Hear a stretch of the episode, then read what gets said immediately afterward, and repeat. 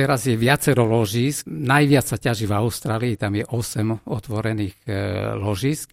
Potom e, objavili sa ešte skôr ako v Austrálii ložiska v Mexiku. Tam je tzv. ohnivý opál, ktorý e, vykazuje prevažne takú červenú ohnivú farbu.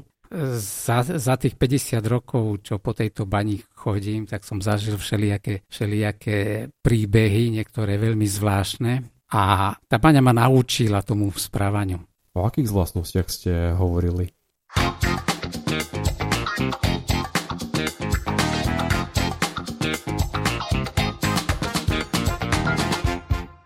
Vážení poslucháči podcastu na Trojici vo Dvojici, ďakujeme vám za to, že ste si zapli tento podcast. Či už ho počúvate prostredníctvom mobilných aplikácií alebo veteri Prešovského Skyradia, je to absolútne jedno. Sme vďační za každého jedného poslucháča za to, že tieto rozhovory so zaujímavými Prešovčanmi, s ľuďmi, ktorí k nášmu mestu neodmysliteľným spôsobom patria, počúvate že tento podcast dielate, komentujete naše statusy na sociálnych sieťach a podobne. Ak by vám náhodou napadlo tento podcast finančne podporiť, môžete tak učiniť prostredníctvom nášho PayPal účtu, ktorý nájdete na našej webovej stránke www.natrojici.sk alebo na našom facebookovom profile Na vo Dvojici. Tento podcast je súčasťou skupiny Podcast Industry, pod ktorý patria aj niektoré iné podcasty, ktoré vznikajú v našom meste a ja vám práve teraz prinášam ukážku jedného z nich. Hello, welcome to Slovak Ancestry, the podcast about genealogy, family history and heritage. We are going to talk here with the people from all around the world with the connection to Slovakia and their interesting search for the ancestors. The more I am learning about the people that left, the more I think we should be aware of our roots and where we came from. My name is Michal Rázus and this podcast is created with the support of podcast industry. Ako ste už zvyknutí, tento podcast nie je len o ľuďoch, ale je to aj o lokalitách, miestach, ktoré sú pre, pre nás, pre Prešočanov, niečím vynimočné, niečím zvláštne a dnes tomu nebude ináč. O chvíľku nám začína turistická sezóna a verím, že e, všetky opatrenia, ktoré máme nariadené, budú tomu, budú tomu prijať, aby sme mohli výjsť aj von a, a vidieť niečo viac, nielen zelenú, zelenú trávu a prechádzku, ale aj nejaké zaujímavé miesta. A jedným z týchto miest sú aj opalové bane. Opalové bane sú veľmi známe v Prešove. Teraz sme sa vlastne bavili s mojim dnešným hostom, že nie všetci prešovčania o tom vedia, že čo sú vlastne opalové bane a tak ďalej, ale k tomu sa dostaneme a dúfam, že aj tento podcast tomu prispieje, aby ste od nich niečo viac vedeli. Mojím dnešným hostom je pán Jozef Čurik. Vítajte v mojom podcaste. Ďakujem pekne.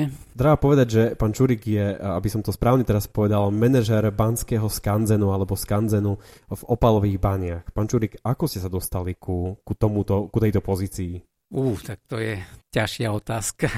E, myslím si, že k tomu som sa dostal tým vlastne, že tie opalové bane e, mi prirastli už dávnejšie k srdcu a venoval som sa tomu ako koníčku. Chodil som na opalové bane, poznal som tie štvolne a mojou túžbou bolo zachrániť tie opalové bane, aby e, niečo ostalo aj pre tie ďalšie generácie. Pred podcastom ste mi vraveli, že v nejakých 70 rokoch ste boli prvýkrát v opalových baniach. Za akým účelom? Bol to turizmus alebo už to bolo profesionálna e, stránka? Nie, nie, to bolo celkom, celkom ináč. Môj otec bol e, veliteľom hasického útvaru a hasiči mali tam cvičenie, tam bola pred e, štvolňou Jozef, bola taká lúčka pekná, ešte fungovala tá nádrž na vodu a hasiči tam mali také cvičenie a ja ako chlapec som sa tam dostal k tej štvolni bolo horúce leto, vtedy už presný dátum si nepamätám. A z tej štvolne Joze vyšiel taký veľmi príjemný studený vzduch, tak ma to zaujalo trošku. Len potom ma odchytil jeden, jeden hasič,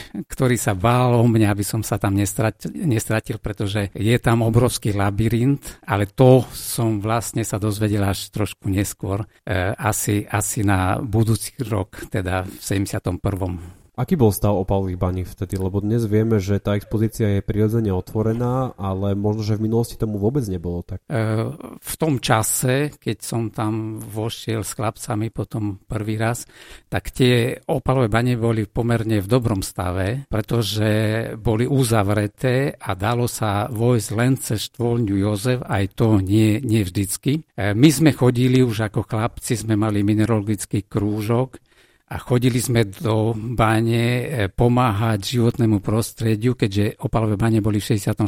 vyhlásené ako chránené zimovisko netopierov, tak e, každý rok, raz ročne sa počítali netopiere, koľko ich tam je a my sme, aby sa tí úradníci zo životného prostredia nestratili, tak sme chodili im pomáhať. Ak sa vrátime trošku ešte viac do minulosti, tá história opalových baní asi nezačala v tých 70 rokoch, ale ťažil sa tam opal trošku ešte skôr. Kedy asi zhruba, alebo aká je tá celá, tá celá história, tá celá story okolo baní? Tak e, sú to najstaršie opalové bane na svete, pretože až do objavenia toho austrálskeho opalu, austrálskych opalových baní, e, koncom 19. storočia to bolo jediné otvorené ložisko na opal. Iba tu sa opal ťažil hlbiným spôsobom, nikde na svete nie. A preto je to vlastne unikátna baňa, pretože ten spôsob ťažby je taký ojedinelý. Nikde na svete, ako som spomínal, sa opal hlbiným spôsobom neťažil. A e, túto naši predkovia začali veľmi dávno, nevieme presne kedy, pretože prvá písomná zmienka je až z roku 1597, to je taký dekret cisára Rudolfa II., ktorý dal e, povolenie tomu zemepánovi z Keceroviec blízkych e, ťažiť e, kovy, drahé kovy a medzi nimi aj, aj drahý opal. Mm-hmm. E, potom bol druhý dekret v roku 1603 a takisto sa jedná o dekret e, cisára Rudolfa II., e, ktorý povolil istému Magnusovi z Vroclavy ťažiť opal na tomto území. Ale vieme, že ten opal sa ťažil o mnoho skôr. Niektoré názory odborníkov hovoria o tom, že už počas rímskej ríše sa ťažil opal, ale toto sa úplne tu nepotvrdilo, pretože podľa spôsobu ťažby a podľa náradia, ktoré sa tu našlo, e, vieme vylúčiť e, ten rímsky spôsob ťažby.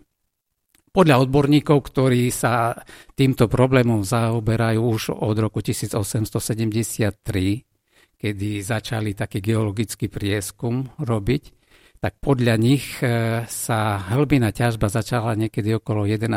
12. storočia po tatarskom vpáde. E, vtedy vlastne chýbalo to mužské obyvateľstvo, bolo e, nahradené mužmi z tých terajších germánskych krajín a oni veľmi dobre ovládali tie, tie banské zákonitosti a nebali sa ísť do hĺbky. Pretože predtým sa ťažilo iba tým spôsobom, že po povrchu sa zberal opal v potokoch, e, keď boli nejaké búrky, vyvraty stromov, tak e, v koreňovom systéme nachádzali opal. Neskôr, keď prišli tí Germáni, tak oni išli do hĺbky a najprv začali raziť e, štvolne takého typu, že otvárali si tzv. okna. To znamenalo, že nebol plafon na tej mhm. štvolne, až pokiaľ sa dalo ísť do, do tej hĺbky a potom vlastne, keď išli ešte hĺbšie, e, tak už začali používať tie svietidla, ktoré niektoré sa zachovali a podľa nich vlastne tí naši predkovia odhadli, že išlo o 11. 12. storočie. Čím to môže byť, že práve to okolie Prešova je známe tým opálom? Je tu nejakou podložím geológiou alebo, alebo je to v princípe náhoda, že na viacerých miestach na svete ten opál naozaj môže byť, len sa nenašiel? Tak e, vlastne spôsobil to stratovulkán Zlatá baňa. Stratovulkán Zlatá baňa, keď ste, idete cez obec Zlatá baňa, vidíte tým posledným e, kopčekom, tak tam sa vám otvorí taký nádherne, nádherne zvlnený terén na juh sa zvažujúci a je to vlastne kaldera vnútro tej starej sopky. A ten e, stratovulkán vlastne mal podstatný vplyv na vznik opalu, pretože naštartoval procesy, ktorým v geológii sa hovorí horúce hydrotermálne pramene a tie pramenie tých rozpustených kyselín rozpustili kremičitany, prevažne kysličný kremičity, ten mal vplyv vlastne na vznik opálu. Chemický vzorec opalu je SiO2NH2O. Tak vďaka tomu vlastne sa vytvoril opal, pretože tá atmosférická voda, keď popršala na ten stratovulkán, ktorý pomaly už končil, tá teplota sa znížila, tak sa, e, voda sa dostala až tej horúcej magme a vplyvom tej vysokej,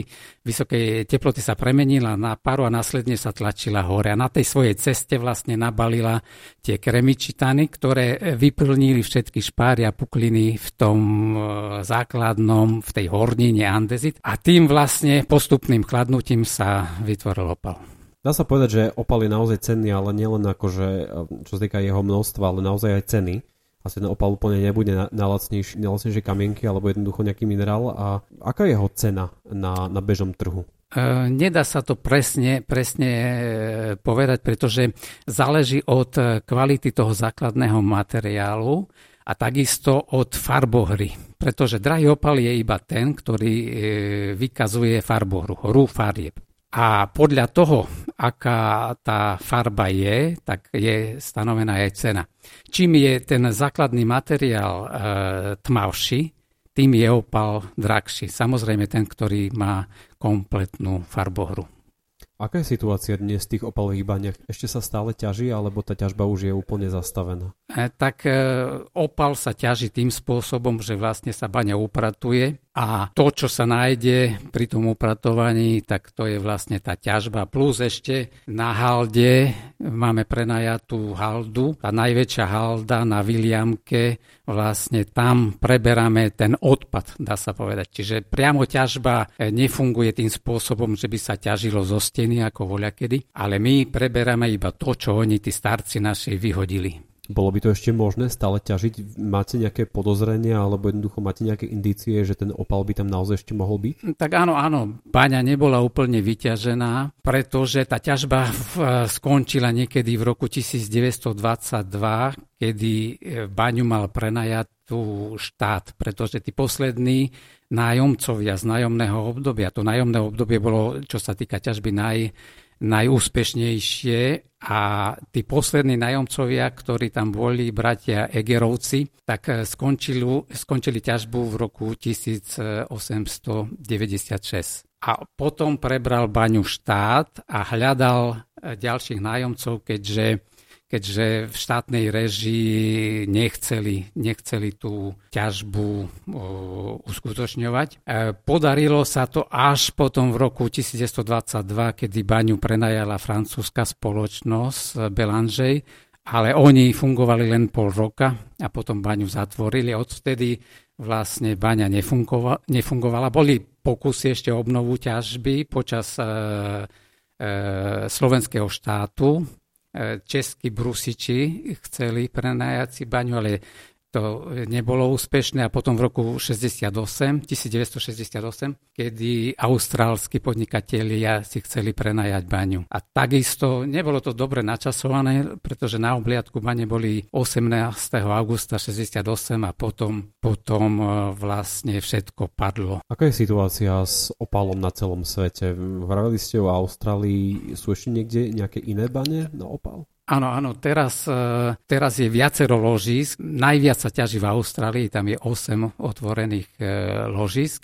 Potom e, objavili sa ešte skôr ako v Austrálii ložiska v Mexiku. Tam je tzv. ohnivý opál, ktorý vykazuje prevažne takú červenú ohnivú farbu. No a potom boli, e, bol opal objavený e, na viacerých miestach po svete, Honduras, Brazília, aj Spojených štátov amerických, ale e, čo sa týka ťažby je najvýznamnejšia Austrália. No a v poslednom čase, asi 10 rokov viac dozadu v Etiópii sa objavil opal a je to, on má nádhernú, ten etiópsky opal má nádhernú farbu, ale ten základný materiál je tak dožlta viacej. Len ten etiópsky opál je mm, dosť popraskaný, čiže nie je úplne vhodný na, na tie šperky.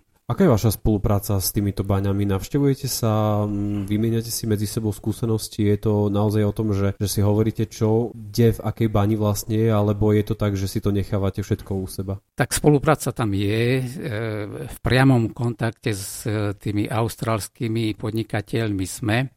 Boli aj na návštevu e, asi dva roky dozadu popozerať. Len teraz celú tú spoluprácu zastavil ten vírus necestuje sa po svete. E, minulého roku e, mali sme dohodnuté stretnutie, túto by boli prišli tí austrálsky podnikatelia, len to padlo a nevieme, nevieme, kedy to bude možné vôbec. Hovoríte o viacerých štôlniach na celom svete. Je ten Prešov niečím unikátny? Áno, tie, tie naše, naše opalové bane sú vynimočné pretože ten Andes je tá základná hornina, v ktorom ten náš opal je.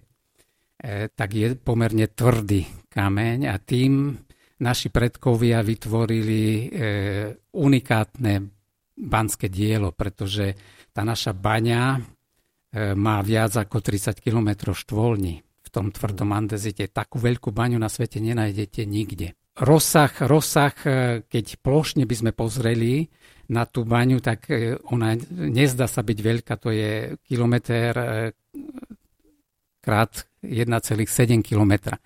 Ale tie štvolničky sú na seba takto nastrkané, že vytvárajú obrovské bludisko. E, tá štvolňa Jozef, e, ktorá bola jedna z tých dvoch hlavných komunikačných štvolní, asi ju poznať, ju viacerí brešovčania, má krásny portál, ktorý bol v 67. roku opravený e, tak ona je najväčším banským dielom na Libanke. Banský revír Libanka pozostáva z viacerých štvolní. Tá druhá hlavná štôlňa e, je vlastne dedičnou štôlňou, je 38 metrov pod e, Jozefom. Uh-huh. A pod ňou, pod Viliamkou, sú ešte štyri obzory, ktoré sú zaplavené vodou, keďže tá ťažba skončila v tom 22. roku, voda sa neťahala, tak e, tie štôlne sa postupne zaplavili vodou.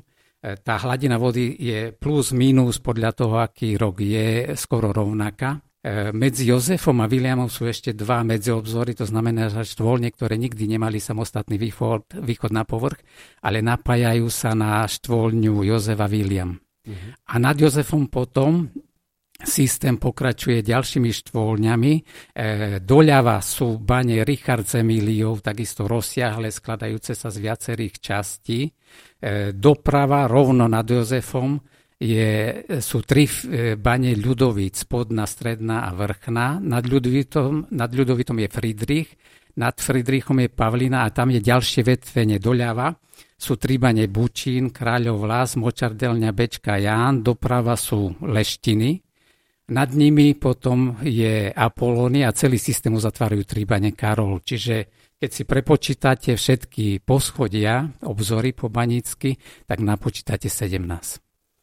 E, tie staršie publikácie, keď ste niečo prečítali, e, napríklad Budkoviča, doktora Budkoviča, ktorý napísal História slovenského drahého opalu v 70. roku ešte vyšla, tak oni uvádzali, že na Libanke je 25 až 30 km štvolní, ale teraz sme si istí, že tých kilometrov bude viacej, pretože oni počítali len tie hlavné štvolne a tie dobývky všetky nikdy, nikdy do tej vzdialenosti e, neboli započítané.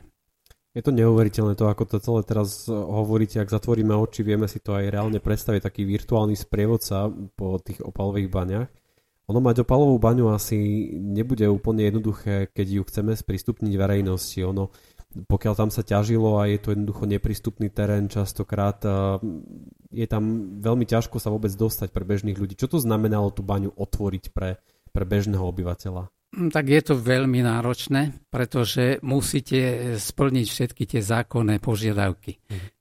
Aby sme zabezpečili bezpečný prechod ľudí, bezpečný prechod turistov, tak musíme splniť viaceré tie požiadavky jednak od štátu cez Banský úrad a takisto cez ostatné inštitúcie. Toto bolo samozrejme náročné a všetko sme splnili a minulý rok Minulý rok e, sme mali množstvo turistov, ešte, ešte nikdy predtým také množstvo sme nemali. To je, myslím si, aj vďaka tomu, že je tam čo vidieť a takisto sa ľudia dozvedia veľa z histórie, veľa zaujímavostí cez našich sprievodcov. Možno by množstvo posluchačov zaujímalo, že či tam môžu vojsť rodiny s deťmi. Predsa tie deti majú nejaké svoje obmedzenie v rámci chodenia a, a schodov a tak ďalej. Odporúčite návštevu opalových baní aj pre rodiny s deťmi? Áno, ten e, základný turistický okruh, tam e, e, chodia aj menšie deti, pretože mm. samozrejme v prievode nášho sprievodcu a väčšinou s rodičmi e, nemajú ich kde odložiť, tak si idú popozerať baňu a pre väčšie deti robíme aj také akcie ako napríklad zber opálov, že prídu potom so sprievodcom na určené miesto, idú si pohľadať svoj opal. E, myslím si, že minulého roku to bola veľmi úspešná akcia. E, už teraz si presne nepamätám, ale množstvo, množstvo detí sa jej zúčastnilo. Ja ako rodič si viem predstaviť úplne praktickú otázku, pokiaľ tam sa rozhodnem už o tých opalových baní ísť, ako sa do tej bane obliesť tak e, tá teplota e, sa pohybuje v lete 6 až 7 stupňov, čiže musíte sa teplejšie obliecť a tak, takisto aj obuť, pretože tá, ten základný okruh, tá prehliadka trvá asi jednu hodinu, čiže musíte tú jednu hodinu v tej nízkej teplote vydržať. Čo všetko za tú jednu hodinu tí návštevníci môžu vidieť? Tak za jednu hodinu ten základný turistický okruh, tam je 9 zastavení, Máme nádherné exponáty, ktoré v bani uvidíte. E, komplet, čo sa týka ťažby, spôsob ťažby vysvetlia naši sprevodcovia plus históriu bane. Čiže vidíte potom opal, máme vyložené krásne opaly, všetky druhy, e, ktoré sa v tejto bani ťažili. No a plus ešte také nejaké zaujímavosti z tej histórie sa dozviete, plus ešte z obdobia, kedy tam sa viac menej chodilo, chodilo počítať netopiere a tak. Majú možnosť návštevníci vidieť ten opál aj priamo nejakej stene? Je to ešte stále tak, že sú nejaké miesta, kde ten opál je a kde máte tušenie, že by ten opál naozaj ešte mohol byť? Áno, máme, máme aj ukážky opalu priamo v stene drahého, čiže návštevníci uvidia priamo tie hniezda opalov, ktoré tam ešte sú. Takže žiadne nožiky a nič oškrapkávať zo steny. Nie, nie, nie. Samozrejme, tak e, každý chce vidieť ten opál, e, ako vyzerá. Mali sme tam aj krajšie ešte opály, ale nie, niektoré, niektoré bohužiaľ ešte keď pred niekoľkými rokmi e, sme mali takých nečakaných neplánovaných návštevníkov, ktorí nám ten opal v noci zobrali. No. Ale máme iný, ktorý ukazujeme teraz ďalším turistom. Máte tam nejakú zvýšenú bezpečnosť? E, tak máme samozrejme všetky štvolne voľa kedy. Fungovalo to tak, že každá štvolňa mala minimálne jeden východ na povrch. E, teraz to už neplatí všade, ale tých východov na povrch je ešte stále e, dosť.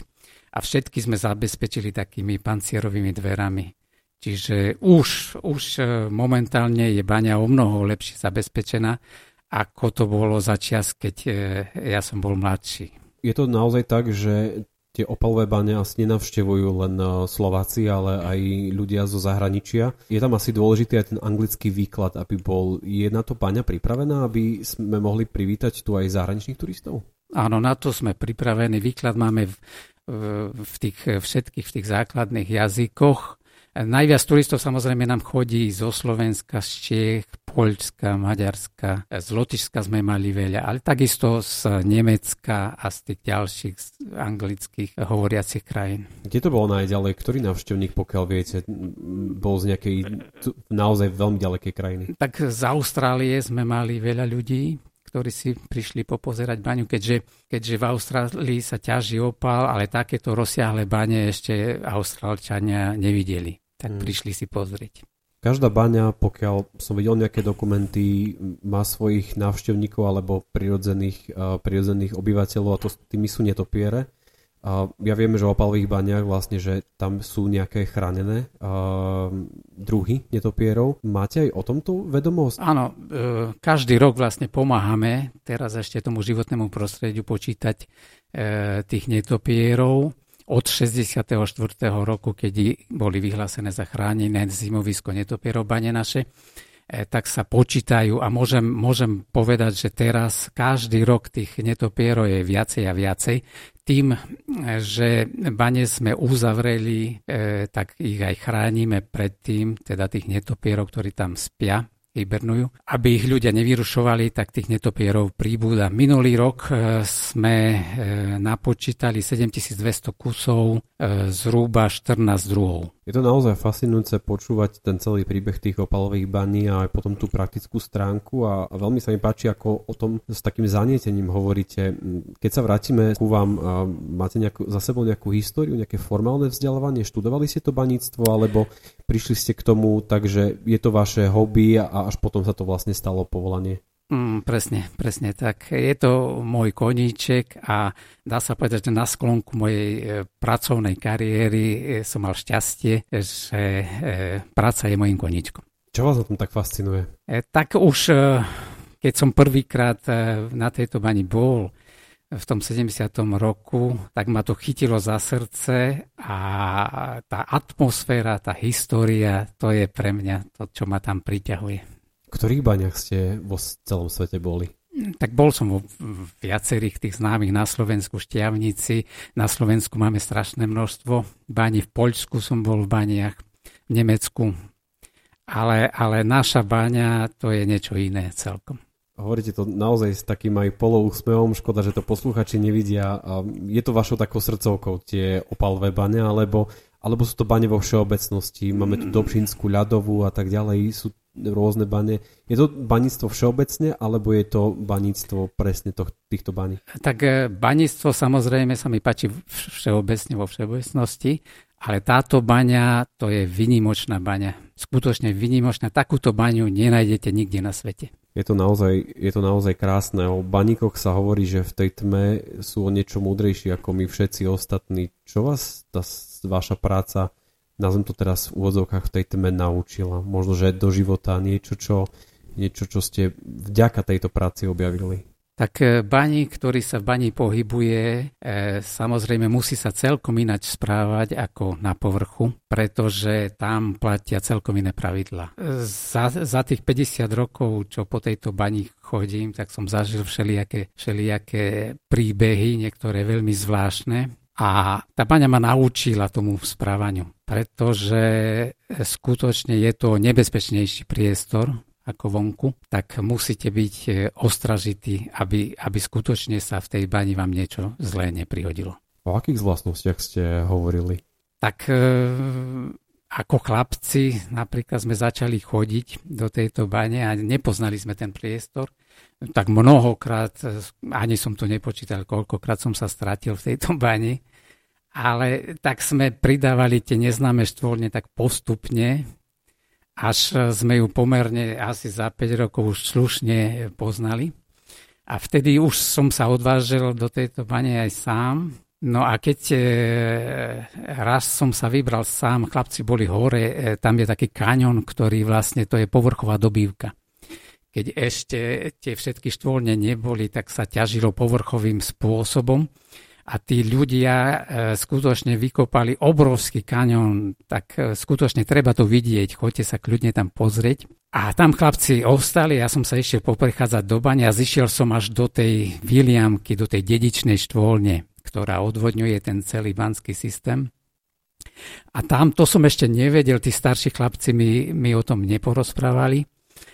A zrazu som zbadal také zvláštne svetlo, ktoré sa ku mne pohybovalo, tak som nevedel ani čo to je. Ja som mal málo rokov ešte vtedy, tak som pomerne mal aj veľký strach, tak som ostal stáť a neurobil som ani krok.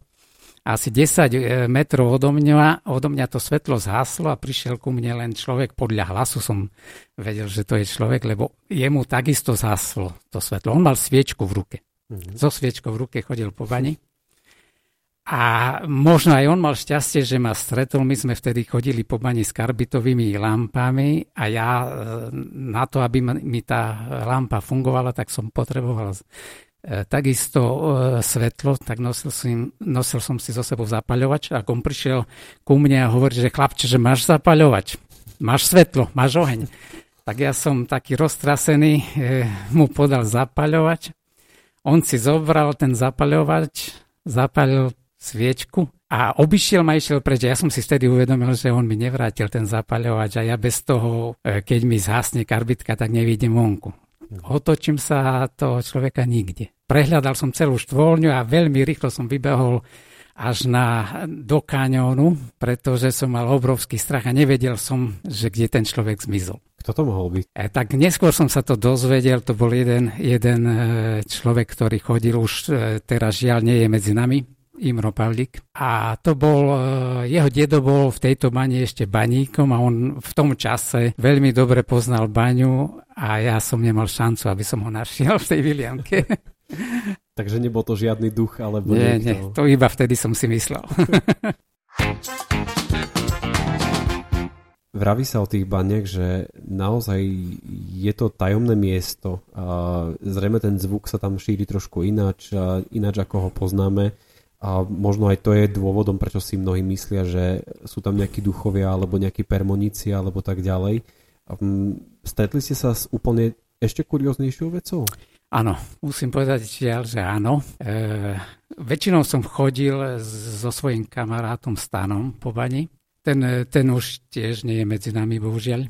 No a raz sme zažili takú zvláštnu vec, ktorú dodnes neviem vysvetliť. Išli sme e, zo štvolne, ktorá sa volá Apolónia, smerom do hlavného systému a tam e, v súčasnej dobe sú už len dva prechody, voľa kedy boli tri. A my sme išli cez ten jeden z tých troch prechodov a e, predo mnou bol stano a zastavil sa, ako keby sa zasekol v jednom mieste a hovorí, že nemôžem sa pohnúť ďalej. A skúšal som ho aj, aj pop, po, popchať trošku, nešlo to vôbec. Tak hovorím, Stano, poďme inde. Ideme iným prechodom, tak sme prešli iným prechodom. Dostali sme sa do hlavného systému, prešli sme Pavlínu a ďalšie štvolne, ktoré tam sú.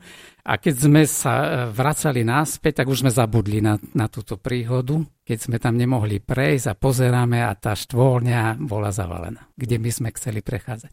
Tak dodnes to neviem vysvetliť, ale skutočne niečo v tejto bani také zvláštne, tajúplné funguje dodnes. Je to aj v zahraničí tak? Máte nejaké skúsenosti alebo rozprávate si medzi baníkmi takéto príhody aj z iných baní? Áno, áno. Tak veľa kamarátov máme, pretože Máme založený tu aj e, Banský spolok, Prešovský Banský spolok a sme e, členmi Združenia Banských spolkov, tak chodia chlapi aj z Banskej šťavnice, Novej bane, iných baní a každý z nich, z tých, zvlášť z tých starších baníkov, niečo také podobné zažil.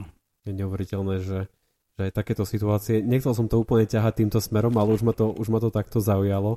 A tie bane ako to vlastne môže do tých baní človek prísť? A máte na to nejaký rezervačný systém, alebo Áno. sú tam nejaké pravidlá, alebo, alebo to môže byť len náhodný okolidúci, ktorý proste príde? Môže byť aj e, náhodný turista, ale môžete sa aj objednať cez rezervačný systém, ktorý máme. Bohužiaľ teraz, teraz nemôžeme sprevádzať ľudí kvôli korone, ale keď sa, dúfajme, že sa uvoľnia tie opatrenia za chvíľu, tak budeme určite e, sprevádzať ľudí na základný okruh, alebo máme potom taký špeciálny 5-hodinový program, kde chodíme po viacerých obzoroch, čiže teraz prejdete zhruba ten kilometr na základnom okruhu a keď chcete vidieť viacej, tak príďte na ten freeline a tam za 5 hodín prejdeme zhruba 8 km. Vidie tam niečo viac? Je to obohatené o nejakú ešte ďalšiu časť exkurzie, alebo je to len tým, že to je dlhšie? E, áno, prejdeme, uvidia návštevníci určite viac, pretože sa ide cez viaceré obzory. Čiže ten spôsob ťažby pochopia tak komplexne viacej. Potom tam sa ide cez rebríky, zlanuje sa určité pasáže, čiže je to také na adrenalín lepšie. Aká je taká kuriozita, ktorá návštevníkov zaujme na tej, na tej bani? Keď uh, máte nejakého návštevníka, asi majú rôznorodé otázky. Čo je najčastejšou otázkou? Čo tých ľudí najviac z tej bane zaujíma? E, tak e, na ten 5-hodinový program tak vo všeobecnosti by som povedal, že najviac ich zaujíme štôlňa, ktorá sa volá alunogenka. Kvôli tomu, že vlastne tam sú steny obrastené takými minerálmi sekundárnymi, prevládá alunogen, tak podľa toho aj tá štôlňa dostala to meno. Keď si zoberieme celú baňu, tak priemerná teplota je tých 5 až 8 stupňov a tá alunogenka tam je teplejšie. Pretože tie minerály, keď sú po tých stenách vyzražané, tak tá chemická reakcia ich vzniku spôsobuje tú vyššiu teplotu a plus je to v slepej štvolni. Ona má asi 200 metrov e, celá a to smerovanie je celkom iné ako tie ostatné bane, ako keby, keď si predstavíte kolmo do hory, keby išla. A to prúdenie vzduchu je tam takisto iné a opäť stupňov je teplejšie. Ale tie minerály po stenách sú tak nádherne farebne e, zladené, že ten pohľad je skutočne nádherný, tak e, väčšinou tých ľudí toto zaujme najviac. Majú ľudia rešpekt pred tým, než vchádzajú do bane, alebo stretávate sa s tým, že bez problémov tam vojdu a jednoducho um, nemajú s tým problém po tých, po tých štôlniach prejsť. S tým možno, že súvisí aj nejaký strach z uzavretých priestorov, lebo však uh, o tom asi baňa je. Majú ľudia ten asi viac rešpekt pred tým, než tam vojdu? Majú, majú rešpekt ľudia, pretože to vidíte, že berú e, tú situáciu, berú tak vážnejšie, ale boli prípady, že niektorí ľudia sa obratia, nemôžu prejsť e, vlastne do štvolny Jozef. Mali ste situáciu, aby sa niekto stratil v tej štvolni?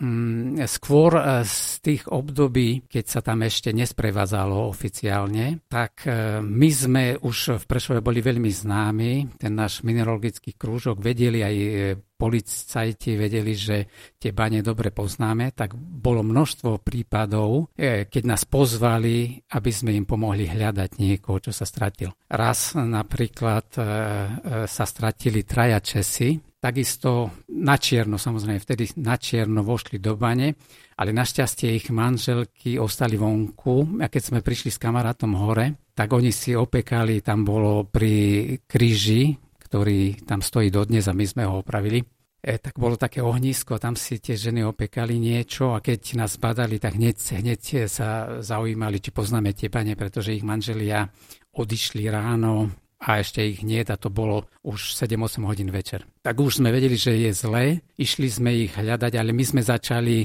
od vrchu dole. Tak našli sme ich niekedy okolo druhej v noci dole vo Viliamke, tam na jednom kameni sedeli traja, traja chlapi s jednou vybitou baterkou. A bez, bez svetla nemáte šancu výsť Košická zoologická záhrada má jednu takú zaujímavú aktivitu pre svojich návštevníkov, ktorým ponúka prespať v zoologickej záhrade. Uvažovali ste o takéto možnosti, aby ste dali možnosť ľuďom, aby si vyskúšali noc v, v bani?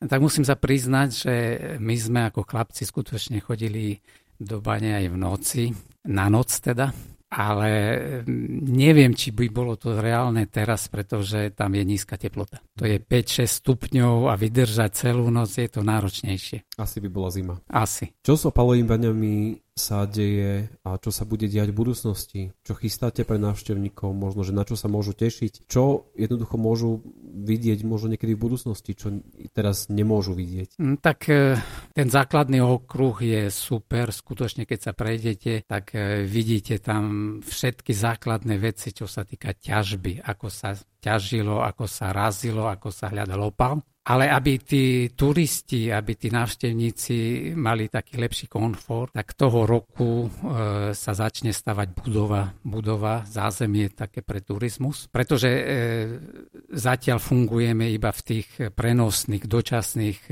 unimobunkách a to sa zmení, keď sa dokončí tá budova. Tam bude predajňa pekná, taká zasadaca miestnosť, kde, kde budeme určite robiť prednášky, školenia pre deti, pre školy a tak. Tak to je len začiatok, ale do budúcnosti chceme ešte opraviť tú centrálnu ťažobnú šachtu, ktorá sa volá FEDO, má hĺbku 117 metrov a pri nej bola taká budova ťažného stroja, ktorá niekedy do budúcnosti, možno niekedy sa ho aj opraví, teda zrekonstruuje, pretože tam ostali iba základy. Tak toto je náš cieľ do budúcnosti, aby sa aj tá šachta opravila.